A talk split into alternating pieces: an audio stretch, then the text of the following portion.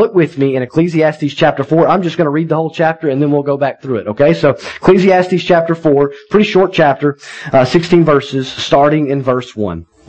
He says, "Again, I saw all the oppressions that are done under the sun, and behold, the tears of the oppressed. They had no one to comfort them. On the side of their oppressors there was power, and there was no one to comfort them. And I thought the dead who were already dead more fortunate than the living who are still alive, but better than both is he who has not yet been and has not seen the evil deeds that are done under the sun. Then I saw that all toil and all skill and work come from a man's envy of his neighbor. This also is vanity and a striving after wind. The fool folds his hand and eats his own flesh. Better is a handful of quietness than two hands full of toil and a striving after wind." Verse 7, "Again, I saw vanity under the sun, one person who has no other, either son or brother, yet there is no end to all his toil, and his eyes are never satisfied with riches, so that he never asks, 'For whom am I toiling and depriving myself of pleasure?' This also is vanity and an unhappy business. 2 are better than one, because they have a good reward for their toil. For if they fall, one will lift up his fellow, but woe to him who is alone when he falls and has not another to lift him up. Again, if two lie together, they keep warm, but how can one keep warm alone? And though a man might prevail against one who is alone, two will withstand him. A threefold cord is not quickly broken. Better was a poor and wise youth than an old and foolish king who no longer knew how to take advice. For he went from prison to the throne, though in his own kingdom he had been poor. I saw all the living who move about under the sun, along with that youth who is to stand in the king's place. There was no end to all the people, all of whom he led. Yet those who come later will not rejoice in him. Surely this also is vanity and a striving after wind." All right, well, when sin entered the world, it fractured, as we know, our relationship with God, right? That is part of the meta-narrative, the story of the Bible. But it also fractured our relationship with one another. And in Ecclesiastes chapter 4, you have a passage riddled with that brokenness. You know, in Adam and Eve, you go back to the Garden of Eden, when they sinned and they bit of that fruit and took of that tree that God said you shall not eat of, they didn't just hide from God. They did hide from God, right? But they didn't just hide from God. Some other things changed. They clothed themselves. They cast blame. You remember Adam actually blamed Eve for his sin. And it really almost a quite humorous, if it wasn't so sad, humorous scene kind of transposes there after that happens, is they're trying to hide from God, they're trying to clothe themselves, they're blaming the devil, they're blaming each other, and it's just a picture for us of the fact that there is a vertical brokenness that takes place when sin enters the world between God and man, but there is also a horizontal brokenness that takes place when sin entered the world between man and just man, fellow man. But God created us from the very beginning to live in harmony with Him and others, right? We know that. He created His creation, said it's good, and He put them in a perfect place with perfect community, because God lives in perfect community, right? Within Himself, within the Trinity, He lives in perfect community. And so He invites us to live in community with Him, and He creates us to fellowship with Him and to worship Him, not because He needs us, just because He wants to, and He creates us to worship Him. And then sin comes in, it ruptures that relationship and that community, but it also ruptures the community that we have here on earth. Jesus comes along in the New Testament, and He's asked, what is the greatest commandment? And He points them to the Shema. He points them back to the Old Testament in Deuteronomy. And He says, the greatest commandment is to love your God, Lord your God with all your heart, mind, soul, and strength. And He says, the second greatest commandment is like it, to love your neighbor as yourself. Now, Jesus ranked them. All right? Love God with all your heart. He said, that's the greatest. He said, there was a greatest. And He said, there's a second greatest. So Jesus ranked them, so we keep them ranked. God comes first. Above and beyond everything else, we're to love God supremely more than anyone else that ever will or ever has lived. But Jesus also linked them, because He said the second one is like it. So they're linked. There's a link there that you cannot break. In other words, we are to love our neighbor as ourselves, and our love for God will manifest itself in love for neighbor. But sin has entered the world, and so we neither love God appropriately on our own nor love our neighbor well. in life is never all it could be unless we're both reconciled to God vertically and reconciled to others horizontally. And in this text we see a lot of topics, right? It just seems kind of random at times. But they're linked by horizontal brokenness when you really look at the text. And there are four sections that show some form of brokenness, and that's kind of how we're going to walk through this morning. I want to walk through those four sections to show the kind of this brokenness in this world horizontally. But then there's this picture of a better way and the way that we're invited to live. So the first we see is in the first three verses there. We see this picture of a world full of oppression. So that's the first thing we see. He says that he sees oppressions done under the sun and the tears of the oppressed, and there's no one to comfort them, and the powers in the hand of the oppressor. And oppression there, he's talking about abuse. It's someone in power abusing someone without power. So you see that manifest in our world today through abusive governments, through an abusive spouse, through an abusive employer, through an abusive system or whatever, governmental system or whatever it may be. It's when things are unjust or unfair, or just anytime someone happens to get a hold of some power and they use whatever power that may be, whether it's financial or physical or whatever it may be, to abuse the other person. It's a bully. And we have a lot of bullies in our world today. And nobody likes a bully. And so he's so down as he looks at this and thinks on this. He thinks those who have gone on and don't have to see all this anymore are better off. But he says better off than they are those that have never lived, never been born. In other words, he's just overwhelmed. He's just down. And it's, you know, you're like, oh man, I can't believe that's in the Bible. Well, that's just, man, he's just being real. All right. And he's just laying it all right there on the table. And he's saying life is hard. Life is difficult. And times we look around this world that can be very beautiful at times. And at times it's very ugly. And he's just being clear about that. And he says twice, they had no one to comfort them. They're oppressed and they had no one to comfort them. When you see repetition in your Bible in a small section, you need to underline that and realize that's for emphasis. And so when you read that passage, if you take nothing else away from those first three verses, you should grab hold of the fact that he says there's no one there to comfort them. Because he points that out twice, and then it's linked throughout the loneliness and kind of the aloneness you see in much of the rest of chapter 4. Of the horizontal brokenness, the oppression, and people going without comfort. It's a sad three verses, but the saddest part in a way is the loneliness of those who are hurting. And we know we live in a broken world full of suffering. It's a world full of corrupt governments and starving people and a world full of terrorism. In a time like this, he looks and he seems heartbroken that in the midst of a broken world that people would be without a comforter. You know, when you love someone and they're hurting, the first thing you want to do is to comfort them. That's the first thing you want to do, right? So when I'm a father, right, I have two small children, a 3-year-old and a 1-year-old, and something happens to one of them and they fall down and skin their knee or they fall off the couch and bump their head or whatever and they're crying and they're squalling. I don't walk by and say, hey, shake it off, kid. You know, no, you know, 10, 12 more years maybe, but not right now, right? Right now you pick them up and you hug them and you kiss them and you try to make them stop crying as quickly as possible, right?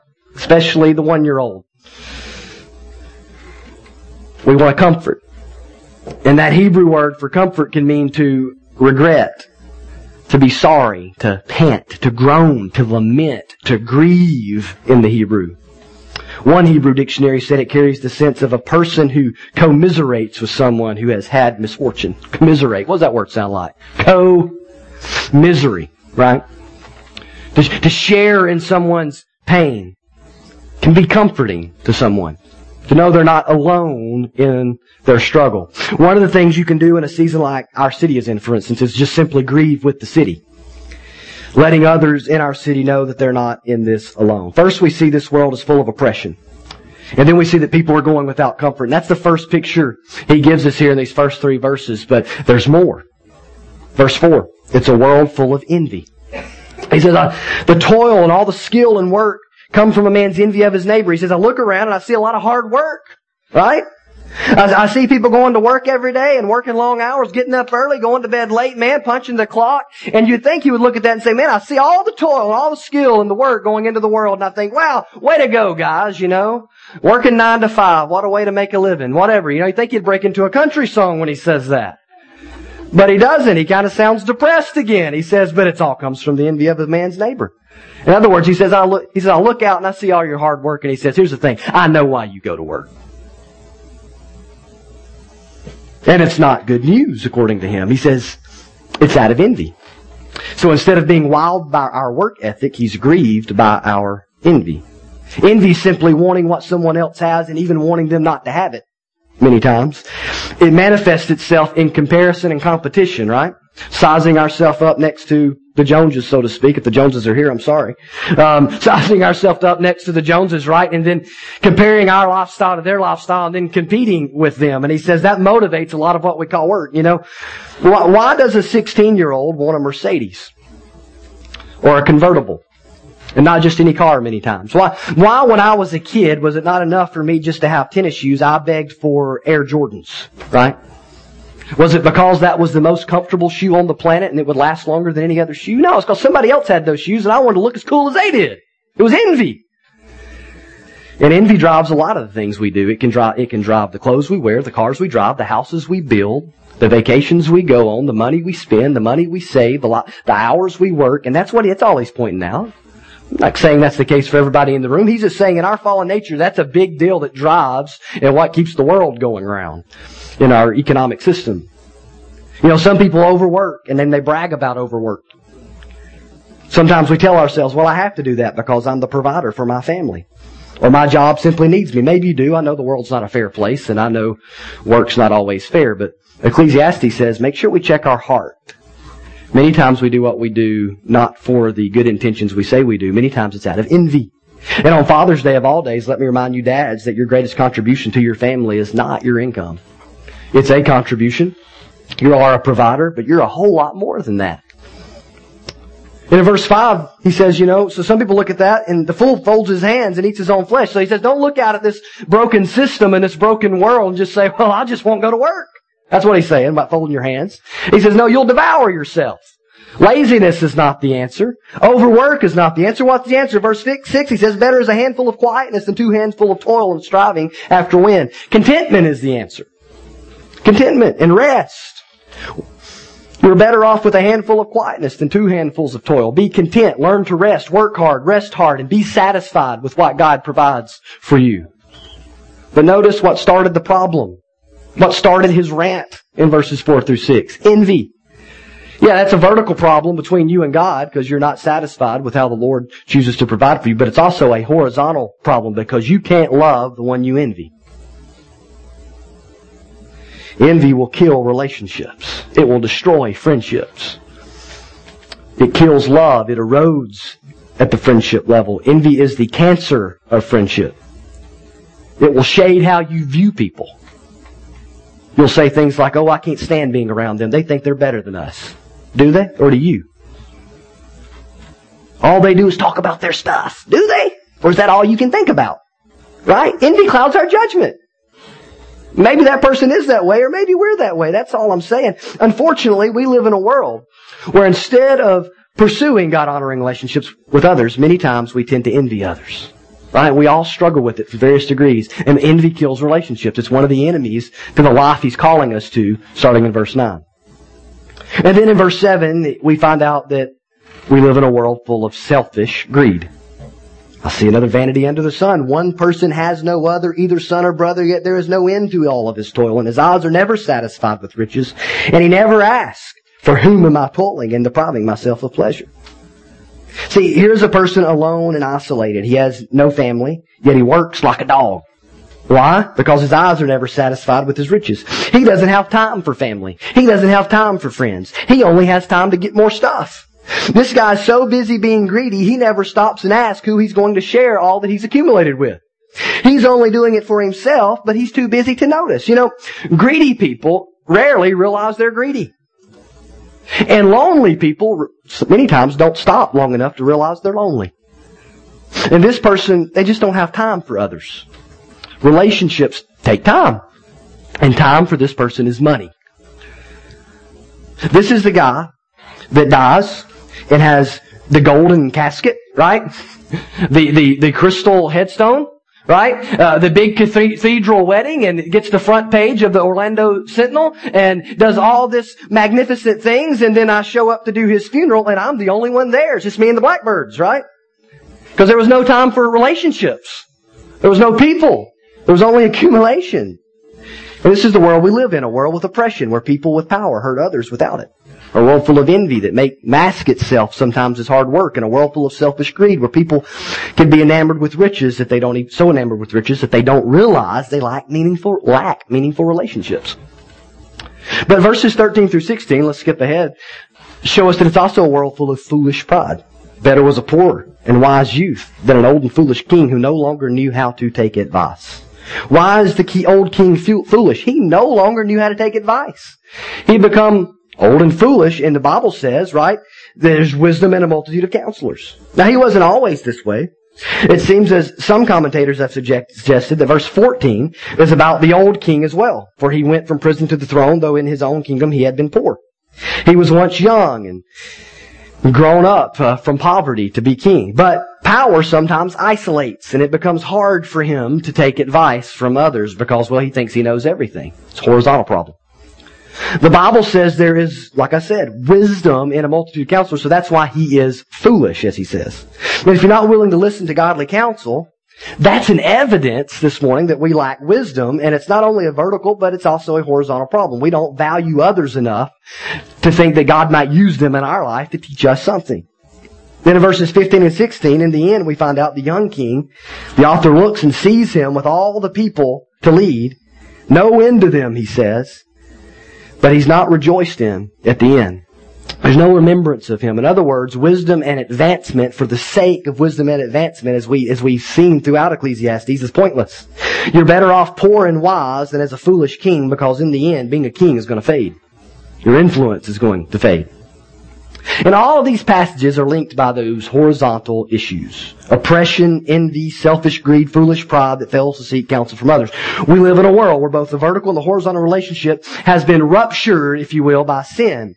And so people go looking for things, and things that don't offer life. They go looking for life in money. They go looking for life in jobs or advancement or pleasure. And people commit and experience oppression and envy their neighbor. And instead of loving them, they live in selfish greed, and they don't make time for community and for others and serving others. And many times when they become really successful, they simply just stop listening to others, as the foolish king did.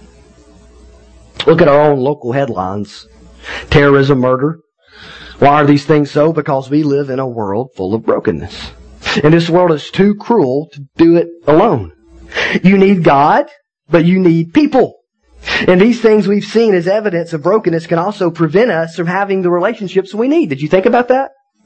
You can't hurt and use and abuse others, verses 1 through 3, and have community with them. You can't envy and love. You'll only compare and compete and root against other people. That doesn't serve anyone but yourself. You can't be obsessed with more and have real community, because you'll choke out all your time, and community takes time to get more. You can't be someone that won't ever listen to others and have relationships, because no one will want to be around you. Right? We have to be willing to repent of the sins that isolate us and drive others away from us, and to pursue Christ-centered relationships. There's a way to do life that isolates and a way to do life that connects. And in these other verses, he's showing us the way to do life that isolates. Here is the way to do life that connects, verses 9 through 12. Two, he says, are better than one. This is the better way. The premise he's making here in the opening statement, two are better than one, is that life is better when we do it together. Community is better than isolation. Relationship is better than loneliness, right?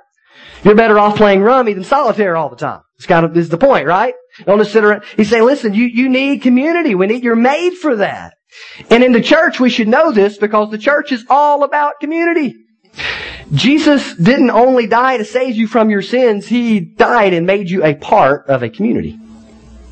You are in a blood-bought community if you're a child of God. Listen to Ephesians chapter 2, verses 14 through 19. It's a little lengthy. It's on the screen for you this morning. I want to read it. Important verses for us, I think, today. For he himself, Christ himself, is our peace, who has made us both one. This is talking about Jew and Gentile, right? He's speaking to the situation where all the world could be divided into two groups, Jews and Gentiles. You're either a Jew or not a Jew, and biblically speaking. And he says, so Jesus is our peace. He made us, both Jews and Gentiles, one, and has broken down in his flesh the dividing wall of hostility by abolishing the law of commandments expressed in our ordinances, in ordinances, that he might create in himself one new man in place of the two, so making peace. and might reconcile us both to God in one body through the cross, thereby killing the hostility. And he came and preached peace to you who are far off and peace to those who are near. For through him we both have access in one Spirit to the Father. So then you are no longer strangers and aliens, but you are fellow citizens with the saints and members of the household of God. He's saying there is a unity that takes place around the cross of Jesus Christ, and all those who come to faith in Him are united as one body, the church. You are in a blood-bought house of God, blood-bought community, united in Christ. I recently heard this illustrated this way. When you think about the cross, right? And I don't have one up here, but just imagine that in your mind. That's a pretty easy thing. And we got one beam right here. You can stare at this big beam, right? And so you've got one big vertical beam and you've got one big horizontal beam when you think about the cross. And Jesus' death on the cross, we all know and we all think about the fact that it vertically, through faith in Him, reconciles us to God, right? So think about that big vertical beam stretching up towards the sky and how Jesus died to reconcile every man and woman and boy and girl who will believe in Him to God, right? To make us right with God so our sins can be taken away, forgiven, and we can have a whole, be born again and have a new and fresh, restored relationship with God. But there's also a horizontal beam on the cross. And Ephesians 2 and other passages like it point us to the fact that through the cross there's also a horizontal reconciliation that takes place because Jesus purchased a people. He didn't just die for you. He died for people, right? A plurality. He died for sinners.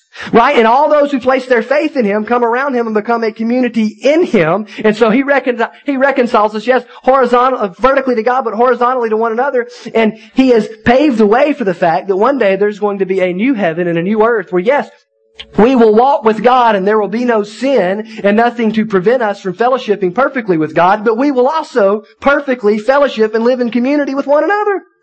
Sometimes people ask me, well, I know so-and-so in heaven. Will I be able to recognize so-and-so in heaven? If they're in heaven and you're in heaven, yes. You're going to know them better in heaven. You understand that? Jesus died not just to forgive our sins, but to make us one. And to make us a community. We're not going to get to heaven and go it alone all of a sudden. Right? We're not going to get to heaven and all of a sudden it's just us and God. He didn't expect us to live us that way down here. We're not going to live that way up there. I believe you're going to know more people in heaven. We're going to spend all of eternity getting to know people and spending time with people.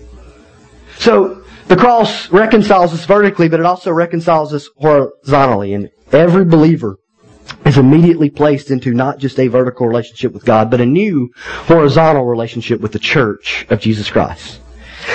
And spiritually, every believer in Christ is linked through Him, that one body. So let me ask you this morning, do you need comfort like those in verses 1 through 3? Do you struggle with comparison and competition like the person in verses 4 and 6? Do you need companionship like the person in verses 7 and 8? Do you need counsel like the foolish king in verse 13? What you need is community. What you need is Christ-centered, rich relationships. Now, two things. As the church, we are to be a community, but we're also a community within a community, right? We are to seek to serve for the prosperity of our city. We are the city on a hill that lights the way for others, Jesus said. Light of the world. You cannot set a city on a hill. We preached this just a few weeks ago. It gives light to the whole area. So, we're to practice community. We're to model community. And we are to offer community. We practice it by loving and serving one another inside the church and by together loving and serving a hurting world. By doing this, we model for the world what it looks like to do life in community, to do life the better way, as Ecclesiastes says. To do life together, the way God intended it to be done. We are supposed to be the world's clearest picture of the way God intends for society to function. And we offer community by loving and serving our neighbor and sharing with them how through Christ they can be reconciled to God and brought into His family. So why is this way better? He says it's better, two are better than one. Well, he says, first of all, he says because there's a reward. There's a reward for their toil. Simply put, you get more out of working together than going it alone.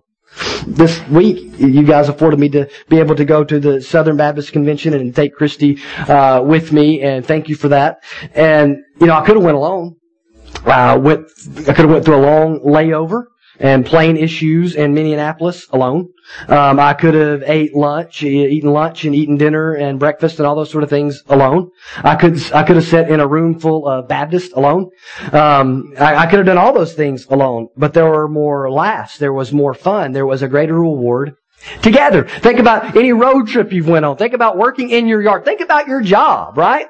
Is it better isolated, or is it better with others when it's functioning correctly, right? He says it's just a greater reward. Life is better together. But there's also help, he says. He says, if you fall down, there's someone there to lift you up, but woe to the person who falls down and there's no one there to lift you up. The point is, life is hard, the journey is hard, you're going to fall down, and at some point, you're going to need someone else to be there to pick you up. Some of you know what it's like, for instance, to be in a financially difficult spot and for someone to lovingly lend you a hand. Just this week, thousands of people in our city donated blood. I was away and I got to see the pictures on social media. Thousands of people. I think I heard like over 50,000 people at one point giving blood in a short amount of time. And that's the benefit of when community is done right. And when you link arms and you help one another. Someone's down, you lift them up. It's a small thing, but it's something we can do. But he also says there's comfort when you live life this way. He says two can lie down together and keep warm. But the person that's by themselves is cold. Now, this is not some shady Bible verse, okay? That's not what this is about. This is like two people on a journey in a cold desert night, and together they can stay warm, much warmer than they could if they were apart. But he's speaking here, I believe, he's illustrating for us the theme of companionship, or of comfort, really. The comfort of companionship. And, cold days are certain in our world. But in the church and through the church, comfort should be a certainty in those cold days. 2 Corinthians 1, 3 and 4 should be on the screen for you this morning. The Apostle Paul says, "Blessed be the God and Father of our Lord Jesus Christ, the Father of mercies and God of all comfort, who comforts us in all our affliction, so that we may be able to comfort those who are in any affliction with the comfort with which we ourselves are comforted by God." See, you need to live in community so you can both experience the comfort and so you can share the comfort. See, God comforts us, and then He enables us to take that and use it to comfort others. In other words, don't waste your trial. Don't waste your suffering. Don't waste your comfort that God comforted you with and that others comforted you with. You're supposed to pay it forward. You're supposed to go and you're supposed to comfort someone else. That's the way the Lord works in the church. So in sickness and in death and in grieving and in abandonment or disappointment, someone comes alongside to comfort you with the comfort with which they were comforted by God Himself. But then he gives us a fourth thing here. He says strength. Alone you may be defeated, he says, but not with two. And especially he says a threefold cord is not easily broken. The world is a difficult place, and Satan would love to destroy and to devour you. And community and Christ-centered relationships fortify you so you are strong and more protected against the enemy. Let me ask you, who do you think is more likely to fail morally? The person in deep, rich, Christ-centered community, or the person doing it alone? Either one can fall. But there is no doubt that the isolated person is much weaker.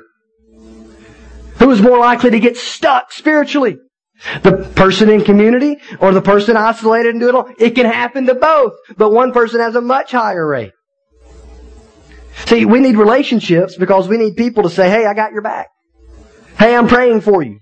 Hey, here's what I've learned in situations like that. Hey, here's how I coped when I went through such and such. Hey, I'll listen to you. Hey, how are you doing?" And so on and so forth. There is a strength in numbers is what he's pointing to.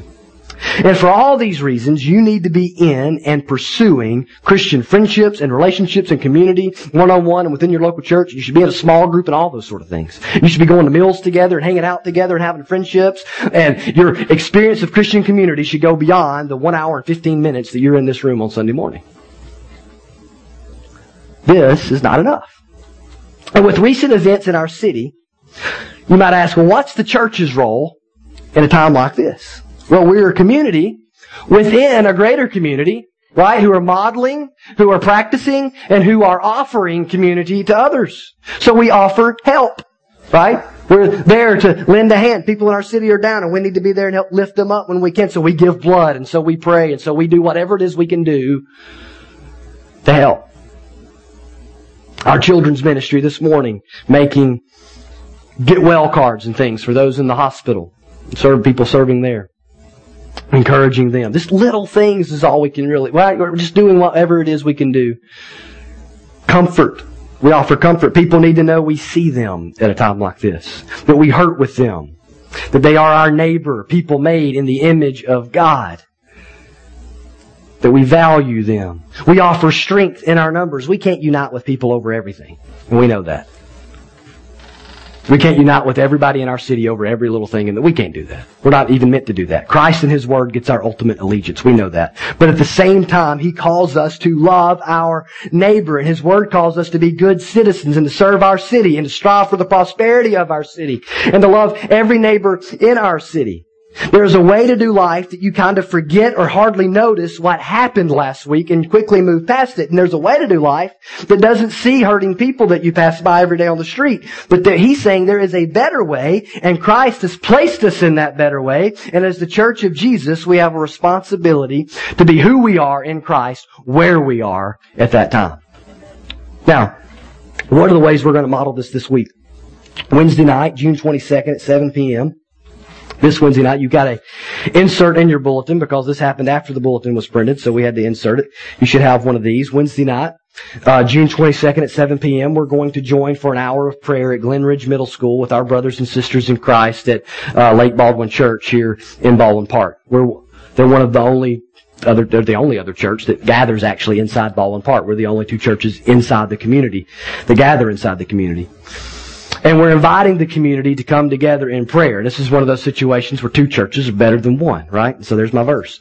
So if you'll come together, that's our request. And so I'm assuming Mike Tilly, the pastor over there this morning, is inviting his people. And so we're going to come together over at Lake Baldwin Church and we're going to pray for our city. And we're inviting all those in Baldwin Park that would like to come and pray to do so. But our churches, the churches that God has placed in Baldwin Park, are going to lead the way in that. So we'd invite you, whether you live in Baldwin Park or not, to come together with us as a church and as two churches coming together to pray and agree for our city and ask for God to do a work in the lives of those who are hurting and for the gospel to go forth and for the strength of the church. And so we're putting that together this week, and I hope you'll come and be involved in that. 7 o'clock Wednesday night at Glenridge Middle School.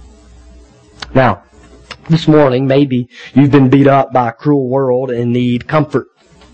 Maybe you've been living a life of envy and greed. Maybe you are without the most important relationship, the most important friendship you can have, and that is with God. You know, the Bible teaches we're very simply either family with God or we're enemies of God. There's not any middle ground. You're a son, a daughter, or an enemy. And that's the beauty of the cross, is that Jesus takes us from enemies of God to sons and daughters of God. You know, the good news of the Bible, let me show you how the gospel weaves in this passage. The Son of God was born into this world and never sinned, not vertically against God and not horizontally against man. And we know any sin against man is also a sin against God. But He didn't sin against man. He didn't sin against God. And His life was lived perfectly, both vertically and horizontally. But He was oppressed. Those with power wrongfully accused Him and murdered Him on a cross.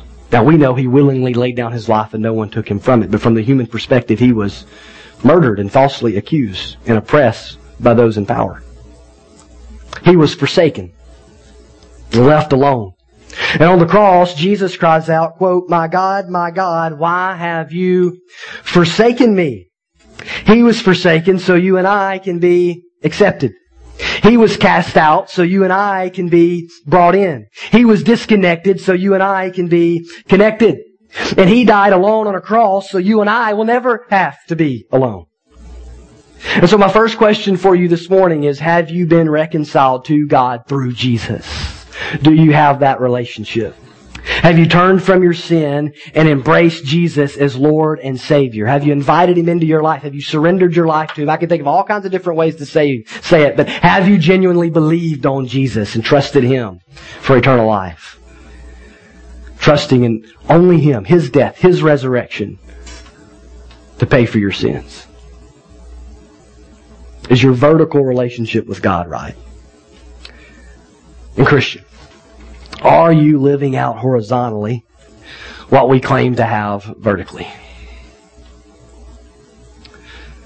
As those who have been reconciled to God, are we seeking and are we living out in reconciliation of our, obviously, our brothers and sisters in Christ and our fellow man? Maybe this morning we need to repent of cruelty or oppression or not comforting or envy or selfish greed or foolish pride or any of those sins that we've run through this morning in this passage. And maybe today we need to just kind of choose again to say, you know what, I'm going to commit myself by God's grace, by the help of His Spirit, to pursue living in community, to pursue deep Christian friendship and community, and to pursue being a part of that community that's within our community, that reaches out to our community and models for our community what it looks like, or what it should look like, to be reconciled to God. And to give them, you know, the Bible says, taste and see that the Lord is good. That's why we're here. They should experience from the church a taste, a foretaste. We are the salt, right? We should flavor the world in such a way that when they come in contact with us, and when they're served by us, and when they're reached out by us, and when they're loved by us, it gives them a taste of what it could be like, what it should be like. And so that we don't repel them, but we pull them towards, as much as we can, towards Christ. If they're going to be offended, it should be by the gospel. It's offensive enough. Don't want anybody to be offended by me or my behavior or something I say. If they're going to be offended this morning, I want them to be offended over the fact that I'm telling them that a Jewish carpenter that died 2,000 years ago rose from the dead and he's their only hope of heaven. That's strange enough for some ears to hear without enough other stuff from me or from you or from anybody else. So let's do this morning. Let's pray together. I'm going to invite the worship team to come back up. If you're here this morning and you don't know Christ, if you don't have a relationship with